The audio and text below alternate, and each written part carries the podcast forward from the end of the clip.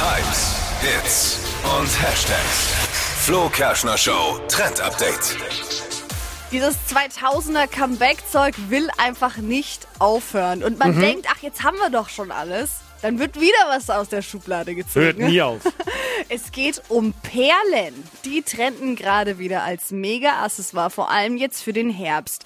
Überall könnt ihr die mit ran tun. An den Pulli kann man es mit an die Kordeln dranhängen, an die T-Shirts, in die Haare mit den Perlen oder aber auch in den Haarreif, an die Ohrringe. Also überall, wo es geht, könnt ihr jetzt mit Perlen auf jeden Fall punkten. Geht es auch als Mann? Ja, also ich natürlich. frage für einen Freund. Ja klar, kannst du da machen. Du kannst ja auch Perlen auf deine Glatze kleben. Ja, alles. Ich hab deswegen, also naja, ich wollte nur. Vielleicht, wer weiß. Egal, Perlen überall, damit seid ihr auf jeden Fall im Trend.